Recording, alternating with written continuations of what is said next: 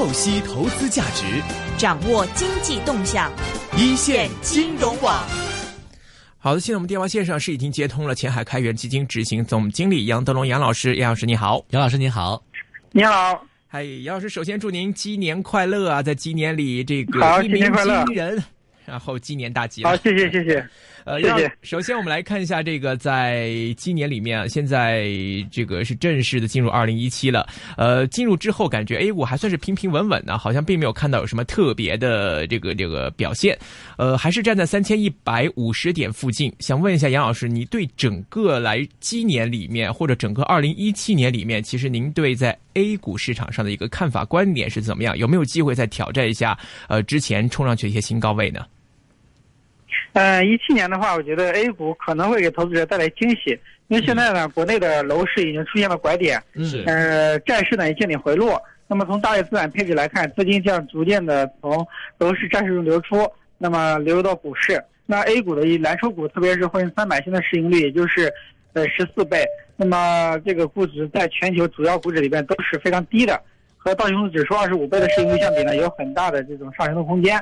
呃，如果说今年呃沪深三百回到十八倍左右的这个市盈率，那么上证指数呢就有望回到这个四千点左右。那么今年呢，A 股的机会会比去年要明显增多。去年呢，相当于股灾后的第一年，投资者信心呢严重不足，而今年的话呢，属于灾后第二年，呃，投资者信心呢会有所恢复。那么对于股灾的这个伤痛呢，也会呃这个呃有所淡忘。这样的话，在今年的话，投资者投资于股票的热情呢会嗯提高，再加上楼市和债市出现了拐点之后呢，呃，投资者没有太多的这个选择。那 A 股特别是蓝筹股呢，应该说会成为呃投资者的这个必备。嗯，嗯呃，首先您刚才提到的这个惊喜啊，我先跟您确认一下这个惊喜的规模跟程度啊。您是觉得这个惊喜的规模？我觉得回到四千可能就是一个比较好的惊喜了吧。哇，就是大家其他类的产品估计也可能四千点嗯。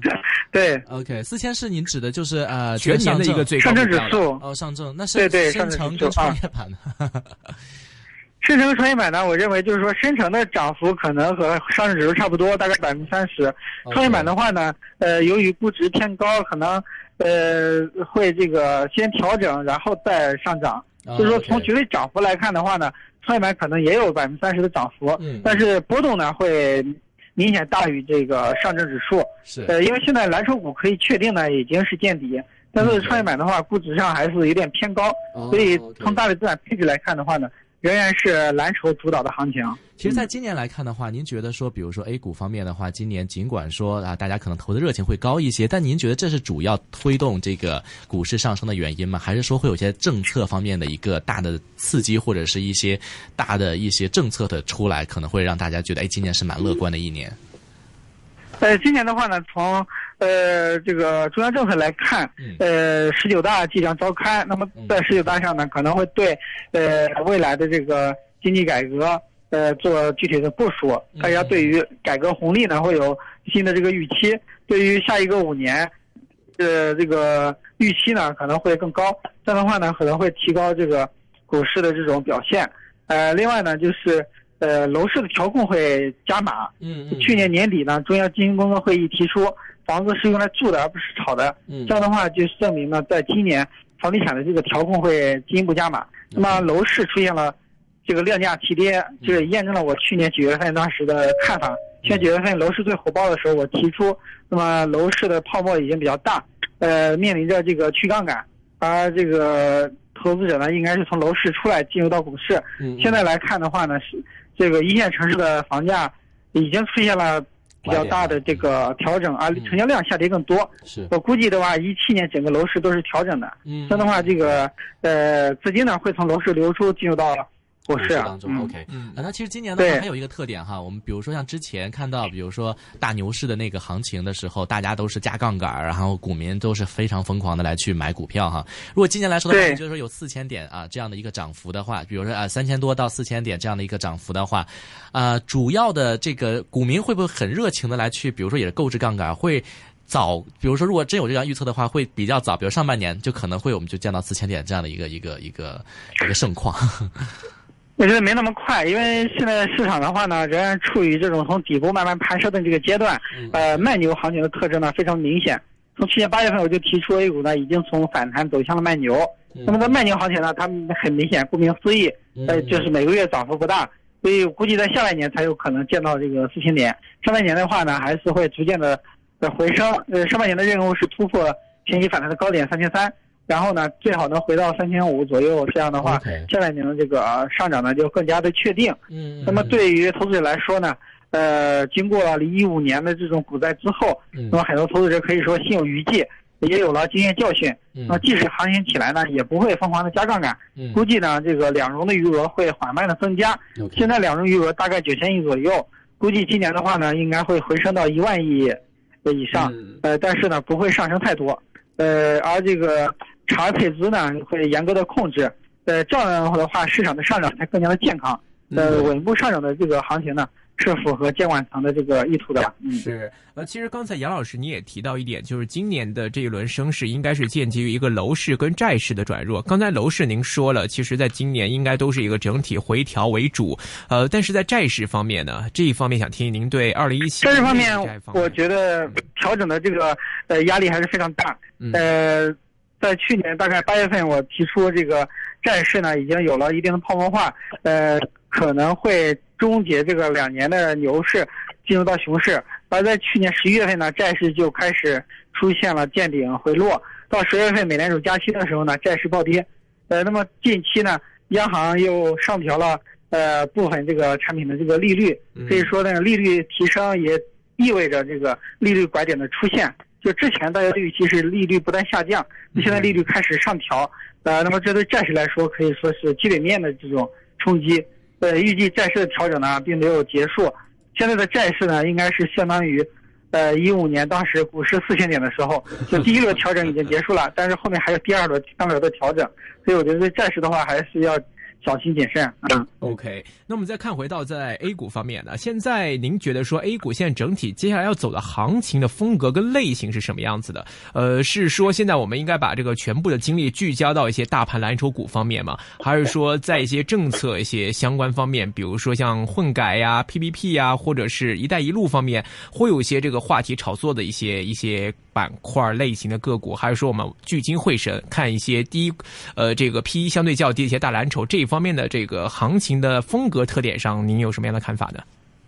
呃，我认为呢，就是去年我一直坚定的推蓝筹股，呃，看空创业板，因为这个经过股灾之后呢，投资者可以说如惊弓之鸟，大家更加看上市公司业绩，而不愿意听故事，所以在这整个一六年都是蓝筹股主导的行情，呃，小盘股几乎没有表现。那么进入到这个一七年呢，可以说是灾后第二年，投资者的这个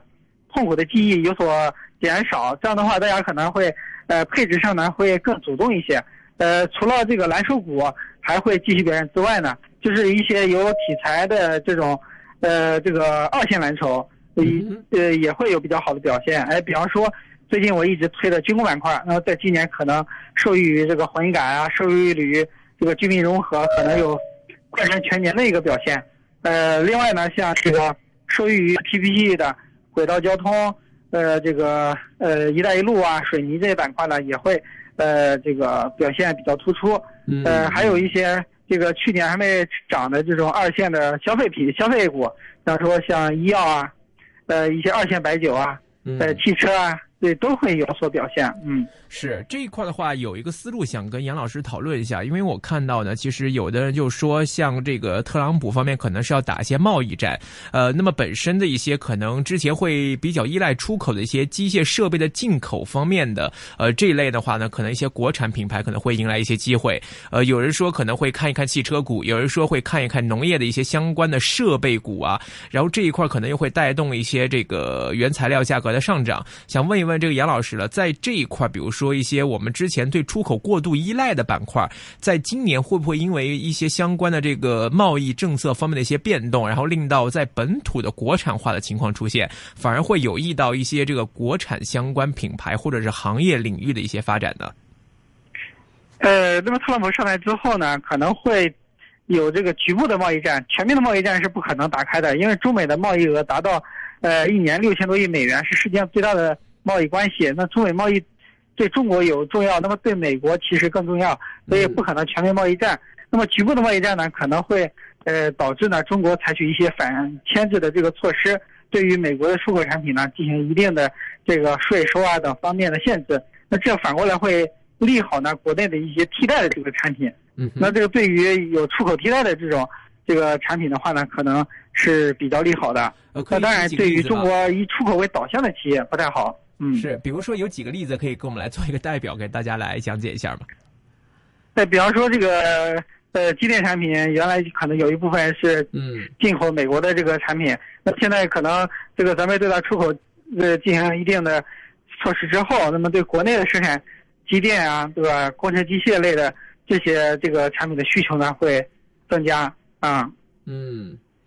OK，因为我们之前也聊过，就 比如说特朗普他一直说这个一些这个手机制造业啊，或者有东西应该要回流到这个美国去，呃，包括说有一些这个香呃不是就是在内地啊或者深圳的或者一些各种企业家在美国方面也说说啊，美国的营商环境其实很好，税收总计下来其实比国内要低。其实大家都会担心在内地方面会出现一些相关的情况，就是说走私也好，或者说一些呃本来在中国相对具有廉价优势的一些这个手机零。部件生产或者是制造组装的这些行业可能会有一个流走的情况。其实，在这一块的话，您的观点怎么样呢？呃，这个就是说，呃，有一定的影响，但是我觉得影响不是太大。就是中国的这个呃企业呢，已经逐步有了这个呃产品的这个竞争力。就中国产品的话呢，呃，在国际上的这种竞争力在提升。比方说，现在华为手机的销量可能都超过了这个苹果。是啊，呃，那么这个。那将来的话，可能有更多的这种中国制造的这种产品走出去。嗯。OK，在我们今天的大市表现方面呢，有一个重点板块就是内险股啊。这类保险股份呢，大家看到今年是有个非常明显的升幅，无论是在这个 A 股方面还是在港股方面。呃，大家可能更多的还是在关注，就是在信息政策方面，就是一个这个险资入市的一个情况。那么，楼继伟现在是这个全国社保基金理事会的理事长了，他就出来说了，若干省份正在委托全国社保基金理事会来对阶段性的结余养老保险。金进行运作，随着春节假期结束呢，预期养老金已经准备到位，或将正式入市。其实这样的一个一个新闻、一个消息的解读，您觉得在内地市场上会做出一个怎么样的反应，或者说会产生怎么样的影响呢？啊，就是养老金入市的话呢，现在已经是箭在弦上，预计很快就会有资金入市操作。那至于养老金入市的话，对 A 股来说是一个比较大的利好。嗯啊，它其实就证明这个政府对当前点位是认可的。另外呢，也会直接增加 A 股的这种资金量。嗯啊，那届时在成交量上，或者是带动的升幅，或者带动的市场上一些反应，您预期会是怎么样一种反应呢？会是说大家可能见到，哎，这个险资来了，有人接盘了，大家撤出来，还是说，哎，险资可以跟着险资一起来冲一冲？那还是说险资可能也是比较审慎，我只是进来部分，我的这个步骤呃步调比较缓慢。喂。呃，我觉得这个是有一定的提升的，这个应该还是呃有必要起到好的这个带动作用，会吸引更多的资金这个入场。嗯嗯哼，那在成交量方面的帮助话，您觉得大概是一个怎么样一个成交呢？届时？呃，成交量上可能也会有一定的放大，因为这个养老金入市给投资人信心是一个很大的提振。幅度上呢，比如说可能会再回到这个万亿成交的这种这种场面吗？啊，那可能比较难，估计回到七八千亿左右的水平吧。嗯，OK。呃，另外今天看到消息啊，就是继沪港通跟深港通之后，沪伦通今年好像也是又被讨拿出来来讨论了。想问一下，在沪伦通这一块，您有没有什么了解？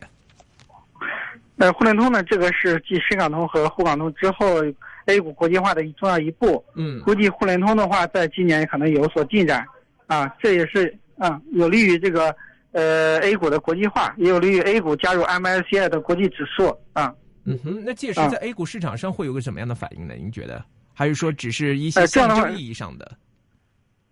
呃，这个可能实质上流入的资金不多，更多是一种象征意义吧。嗯，OK。呃，在最后的二零一七年了，整个在板块行业方面，杨老师给我们做一个总结吧。